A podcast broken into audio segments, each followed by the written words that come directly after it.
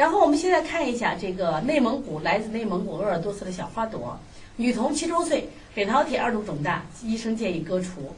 那么最近一次出现化脓输液三天，清开淋头孢阿奇，肿大占充血，暂时下去又肿起来，充血肿大可以进食，左侧扁桃体化脓，现服六升瓦尔金花颗粒，开喉键喷雾扁桃体。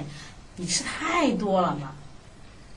不敢这样吃药吗？哎，又是西药又药，你可能今天把这个扁桃体消化去了，你这孩子肾衰竭咋办了嘛？我跟你讲，这两天我们来调了一个孩子，这个孩子其实都是四五岁跟着我们，哎，爷爷就不听话，老给吃药了。这个小孩现在是啥？他现在的情况是这个，嗯，十二岁，呃，脂肪肝、贫血，呃，脂肪肝、贫血这两个。第三病就是胆碱酶高，胆碱酶高。第四个脾肿大，十二岁。再说吃肉都不听话，非吃非吃非吃，吃的肥胖的也不长个儿，在班里现在。然后呢，这一次就突然发烧，然后一查这么多病，我说危险不？你这不敢那样吃了啊！就是这个小花朵你出来一下，我看看。然后呢，这个小孩你看啊，先找原因嘛。先找原因在哪儿嘛？你到底这个孩子饮食啥样子的嘛？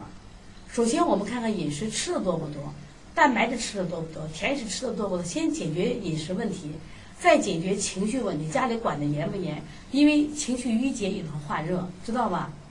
第三个运动运动多不多？运动多了，那就就小孩肌肉好，就不会得这病嘛。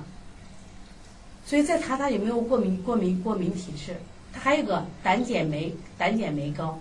腿疼，胆碱酶高，所以说你看，所以说你们不要光去治病，好不好？所以说你一定记住，探究疾病背后的真相，比治病本身更重要。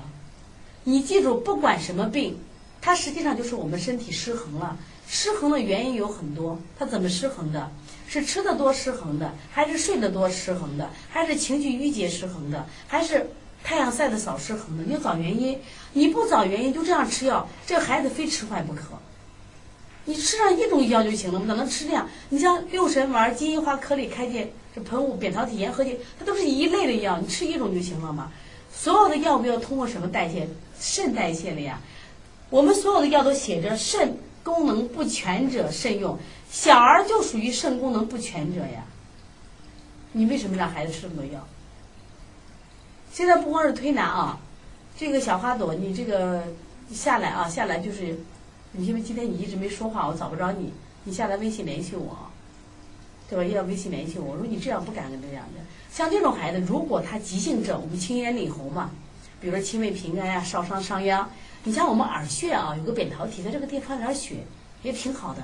还有这个小脚丫子上，就大拇指这大拇指指甲两侧也是扁桃体。你贴两个耳穴贴，给他按压也可以呀，我觉得挺好的嘛。而且扁桃体这个地方你拔拔罐也挺好的，吮个痧。为什么吃这么多药？知道吧？不行啊，不能吃这么多药啊。